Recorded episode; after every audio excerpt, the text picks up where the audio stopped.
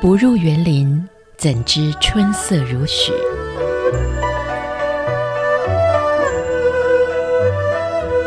不只是昆曲 Podcast。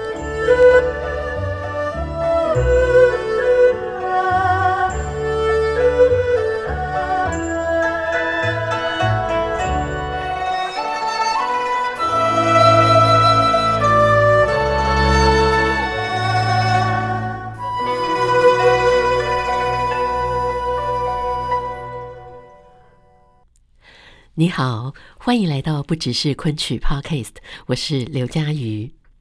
今天在节目当中要继续的邀请您走进孙建安老师的昆曲音乐世界。我想喜欢昆曲的朋友，大家都知道，在历史里，让昆曲在明代创造高峰，成为大江南北人人喜爱的剧种，其中很重要的一个关键，那就是魏良辅对昆曲音乐的改革。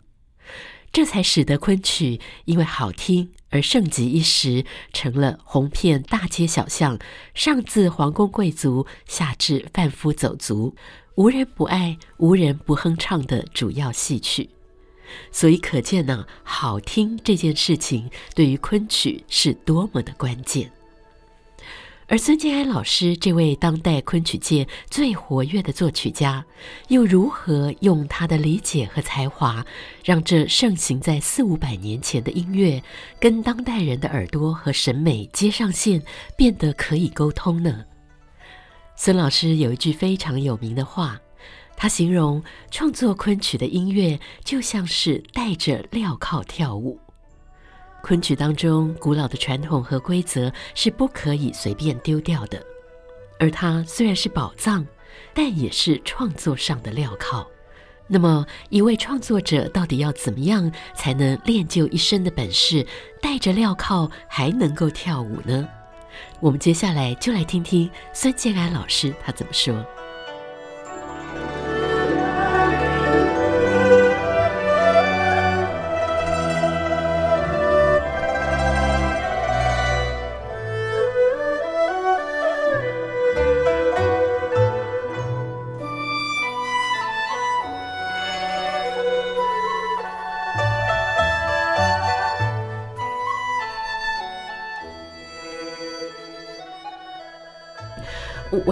好像大家通常在找你的时候哦，有太阳的时候都找不到，因为你都是半夜作曲。对对对，嗯，在创作之前，这个磨刀的这个功夫啊，磨刀。对，经常家里面说：“哎，吃过晚饭了，你怎么还不去创作？” 我说：“你懂什么？这是现在在磨刀，磨刀不误砍柴工，就是脑子里面一直在萦绕。然后呢，这几年来呢，我。吃过晚饭以后会去锻炼，锻炼，锻炼，锻，就是像练身体，对，练身体。像我们这样，其实你看，我没有肌肉，不是练身体，我去骑自行车。哦，老师其实身材维持的非常的好，完全就是一种型男的架势。我是骑自行车，其实这个骑自行车是把脑子放空。嗯，我每天大概要骑二十公里。大概要三个小时左右，慢一点大概三四个小时。吃过晚饭以后就戴上耳机，然后把我的那个录音的这个就是手机里面的这个呃文件呢，嗯嗯，是唱词，哦，就我念的唱词。你念的？对，不是音乐，是不是念的？念的那个时候没有音乐，我必须把这一段要背出来，在脑子里面一直在萦绕，所以那天那个几天脑子里面。比如说那一段很重要的，比如说我在写这个呃“明月几时有，把酒问青天”这个，嗯，好，我就一定要把它背出来。当然，这个是属于很好背的，你有些你没有碰到的、没有碰到过的词，很陌生的词。比如说这一段曲子很重要，一定要把它背出来。这个是全剧贯穿的一个核心的旋律，或者是一个什么样的？比如说《楚江情》对对对对，那你要背。其实一个是洗脑，脑子放空。你今天白天很浊的这一个部分，嗯，要把它重新洗一遍，然后晚上要投入的工作以后，让它唱词先刻在脑子里面。其实，在往脑子里面刻的时候，会有很多很多种想法。你想用什么样的调式来写？嗯，你想你起一个什么样的音调？然后昆曲呢，它还有宫调的这个概念，还有曲牌的概念。还有这个 key 这个调的概念，嗯，然后你各种你你在想，然后用什么样的节奏，我们叫板式，啊，你慢的还是快的，就各种想。哦，所以这些都是发生在您吃饱饭去骑自行车的时候。哦，吃完了以后呢，太太跟我开玩笑，哎，你午睡时间到了，因为我的生活跟人家不一样嘛，倒过来的，所以那个时候大概九十点钟的时候呢，我开始是午睡的时间。午睡，在沙发上面看看新闻，睡睡，躺躺，等到。我家里面的人，老婆女儿要去睡觉的时候，嗯，我我就开始工作，那个时候就开始打开电脑，然后就开始写。十点以后，对，开始写，对，而且白天好像就是投入不了，嗯，白天投入不了是因为当时孩子小，孩子小，那家里面有一个阿姨，那个阿姨在家的时候是各种打扰，你没有办法专心。本身家也小，那个时候家大概才。一百来个平方的那个房间，所以他一会儿叫你，哎，对不起，把手抬一下，对不起，把脚抬一下，完了你你就各种没有办法写，所以后来还是干脆晚上吧。那么后来慢慢慢养成这个坏习惯，一直到最带劲的时候，大概应该是十二点到三点之间那个时间，那个时时间大概会纸上慢慢慢慢有音符出来了。老师的生产量好像也很大，对不对？嗯，很大。嗯，因为我光是今年我大概就看了不知道多少个演出当中的介绍，就是作曲孙建安。哎，所以您大概一年当中要教多少个曲子？大型的昆曲一般一年在四五个左右。哇，就是两个半小时、三个小时左右的戏。大的，嗯，大型的一年在四五个左右。然后呢，因为现在也排一些小剧场，因为大陆现在有申请国家艺术基金，小剧场的更容易申请，然后更容易赚到票房。呃，这个也是从市场角度来考虑，所以会有一个小时的这种小型的，它比折子戏要长一点，比大戏要小一点的，这种也要四五个，所以一年大概就是十来个戏左右。十来个戏啊，反正是天天在写。所以这两天来台湾来演出。全年的任务都完成了，突然觉得很不适应，知道吧？晚上吃完饭了以后，那个时间段的生物钟调到那个时候该要写的时候，没事干，你知道？不能磨刀，特别难过。对。可是，一年有这么多这么大的一个作曲的量，不会觉得压力很大吗？有压力的，就是呃，有的时候你对作品不了解。我曾经写过一个台湾的曾永义老师的剧本，叫《梁山伯与祝英台》，国光也演过，好也有好几个版本，也有大陆的其他作曲老师来写。但是我们江苏省昆剧院的这个版本没来台北演出过，但是是我写的。嗯，因为梁山伯这个祝英台这个故事家喻户晓，我们从小也看粤剧，也看其他的呃故事连环画，甚至于电影都有。我们对这个戏太了解了，所有的人物甚至于台词我们都记得。那个戏写起来的时候，完全不用导演来提示你，你你你就知道两个人是什么样的情感，所以那个戏写的演员各种舒服，就是整个剧组都特别满意，所以最后我们这个戏都录了唱片了，哇！因为大家太喜欢听这个音乐了，唱腔了，所以你在写每一个戏的时候，你必须对剧情了解，你必须对演员人物性格啊，什么各种故事发展的脉络啊，甚至于跟老导演要沟通，跟演员如何沟通。各种就是呃，你在了解的前提下面，你去动笔，和你如果你生搬硬套、一字行强，那完了。嗯，这是一个很刻板的东西，让它活起来的其实就是要要了解。那么你说压力来自哪里？你对这个戏不了解的时候的压力就来了。那时候怎么办呢？无从下手，知道吧？就是这个感觉。无从下手 是无从下手，因为如果你不负责任的话，你可以。一个晚上写个五六首曲子不成问题，两天就可以写一则戏。那两天就写，两天写一则戏，一般大戏大戏也就四五折嘛。嗯，所以创作周期还不算长。可是不行，可是就是在这种情况下面，嗯，我认为越是写到现在这样的一个状态，自己就浑浑沌沌的写不行，因为你知道写昆曲是有一个范例集，那个范例集就像一一个字典或者是一个范本在那里。你照抄好了，那我觉得这是创作上面的那种懒惰，一种不作为。是老师对自己的要求很高。其实不是，你把这个不作为和懒惰的这种东西拿出去，别人听的也挺正常，不奇怪，因为昆曲就是这样套的。嗯。那我觉得现在的艺术，或者是现在昆曲发展到今天，曲子不应该这样唱了。我们要遵守严格遵守老先生、老前辈或者是传统留下来的那些好的东西，要严格遵守。比如说四声阴阳，比如说一字性腔，比如说主腔或者叫做腔格，昆曲是有一定规范的这个理论性的东西，特别多周边的知识，这些一定要保留。可是我很我很叛逆，现在也收了很多学生。我在上课的时候跟他们大逆不道的说，用裴多菲的那句爱情的诗歌来说，就是。格律诚可贵，曲牌价更高。若为美听故，两者皆可抛。哇！其实当时给学生听了以后说：“老师，你这是在教我们使坏了？你这个哪是学昆曲啊不是，就是在这个条条框框的昆曲的这个各种理论的桎梏的下面，你要去突破创新。比如说，我们从台北出发，我们要到韩国去。”你可以到绕日本去绕一圈呀，你不需要直接就走从这边上去了，对吧？去绕一圈，你绕过去的那个就是突破。嗯，你得回来，你不回来你就到不了韩国那个地方了。所以我是这样理解的。但这样其实也挺有趣的，因为昆曲它有这么多的严格的限制，嗯，那你又必须要符合这些限制，还要在这些限制里头找出你自己的创新。对，这好像比一般作曲的挑战。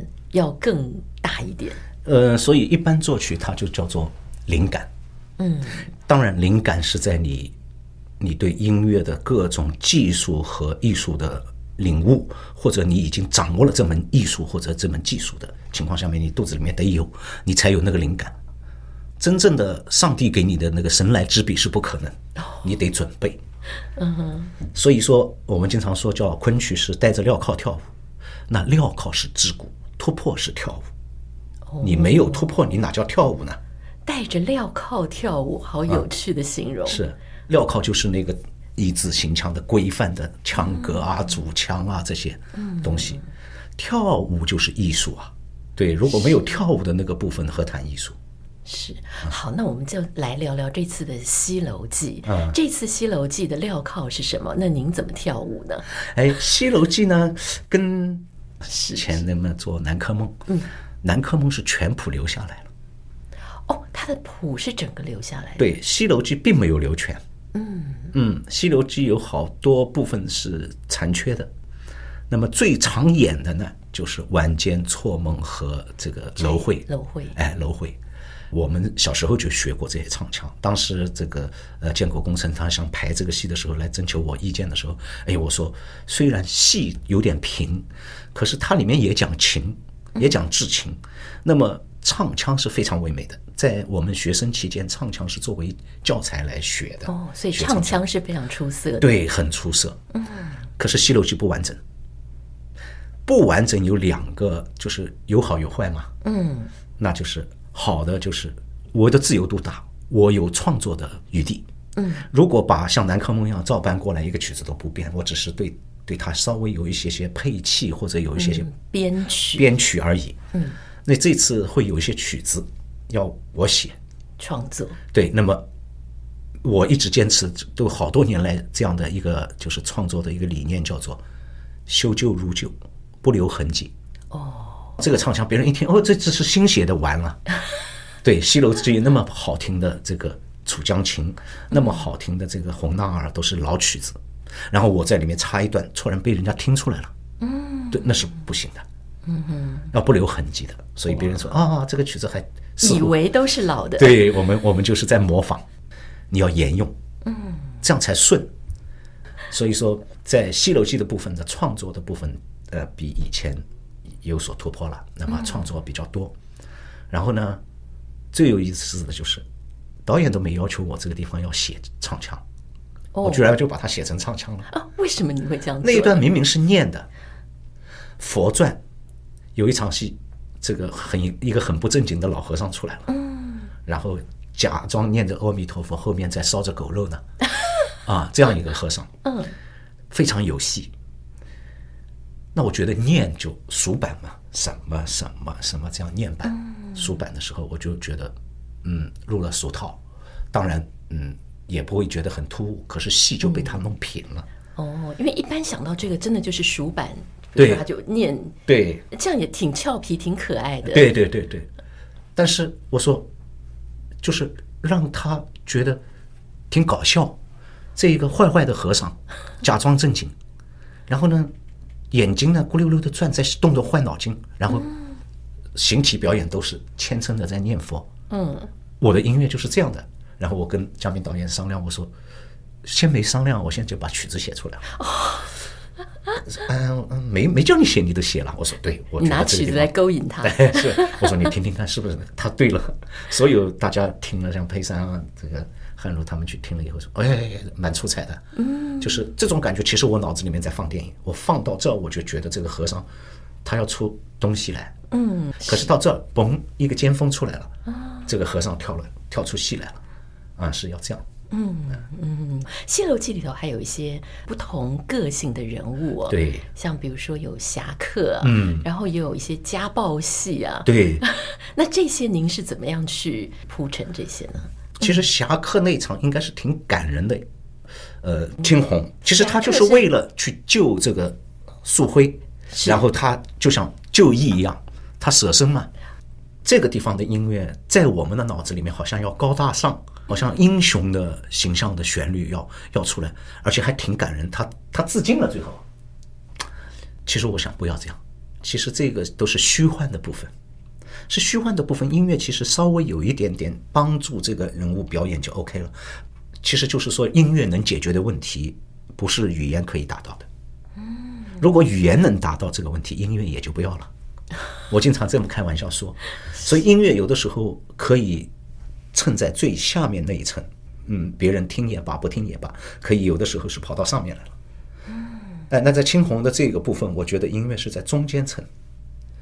它一点点辅助作用，它不是背景，所以整个这个戏有有搞笑的部分，嗯，有两个听觉的部分的爱情的部分，嗯啊，那么我呢，其实我就做了一个序曲，哦，这是一个歌剧的概念，是通常通常歌剧 overture 就是意思就是在开幕之前把剧情介绍一下，或者是烘托一下。对，但是它是用一个音乐音乐来说这整个故事，里头没有歌词，没有。昆曲传统的戏里面也没有这种方法的。哦，昆曲传统的里面就是用的无字的吹打曲牌，也是曲牌音乐。嗯，那是音乐部分也不唱啊，通常就是过场音乐所谓的。但是我觉得，就是袁玉玲的这个作者，其实他是写的自己。我在看剧本的时候，嗯。如果是我是袁玉玲，我是什么样的心态？嗯，我想象的袁玉玲是一个带着很美好的一个理想性的一个一个一个爱情的向往去写这样的戏，所以主人公叫余树叶，也叫余娟。所以当时我读《西游记》的时候，娟其实就是我们昆曲中间有一个叫做反切，反切的娟就是玉林鱼，所以他写的是自己。那他是苏州人。然后又是清代的人，嗯，那么这个时期中原地区和这个江浙沪流行的一个什么样的音乐呢？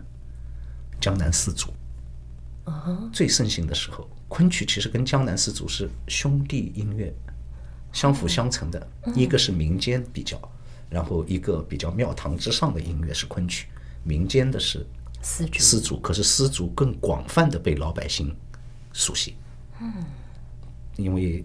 真正到了清代的末年以后，昆曲是慢慢式微了，嗯，而民间音乐这部分起来，所以我要传递给听众或者是观众一个开场之前是一个年代感，嗯，或者是一个地域感，一个戏的感觉，嗯，让。观众或者是那个时候还没有进入戏的状态的情况下面，如何把它进入这个年代、进入这个状态、进入这个氛围嘛？所以我用了一个江南丝竹的一个音乐的一个写作方法。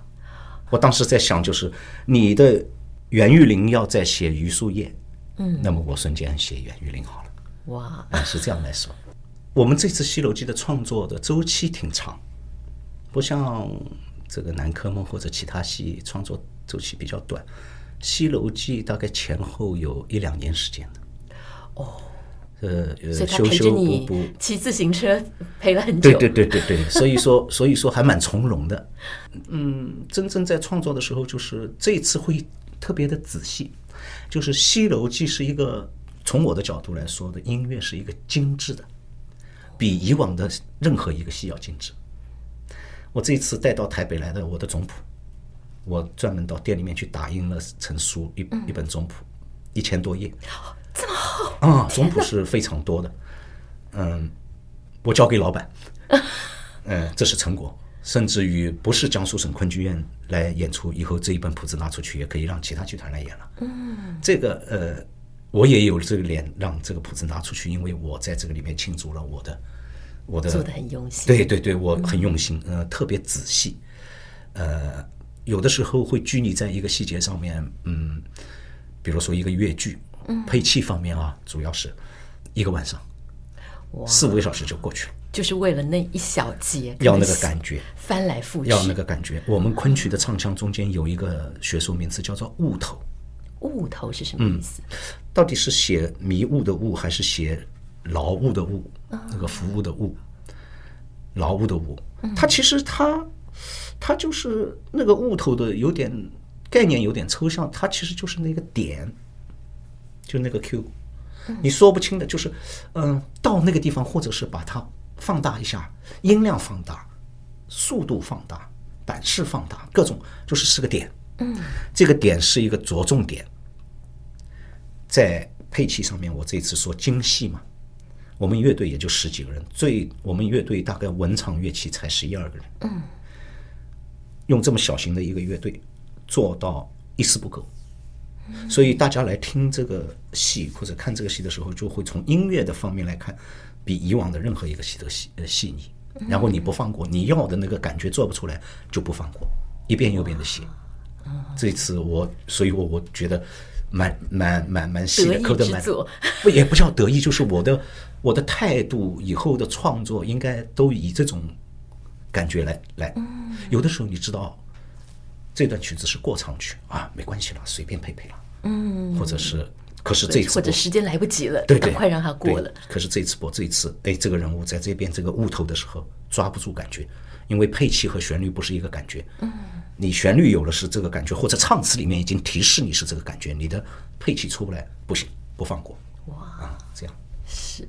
好，所以这也是这一次《西楼记》为什么可以这么迷人呢？嗯，这是真的就是孙建安老师的魔法，这个音乐在里头把这整出作品烘托到，让这情绪都完全能够透过音乐表达出来了。好，那我想今天我们在节目最后呢，就一块来欣赏这段，也就是《西楼记》里头，孙建安老师用了非常非常多的心血所写下的，他刚才特别介绍的这段序曲。序曲。好，我们同时也在这里，谢谢孙建安老师，谢谢谢谢你们，也期待说明年看到您更多精彩的作品。好的，谢谢老师，谢谢。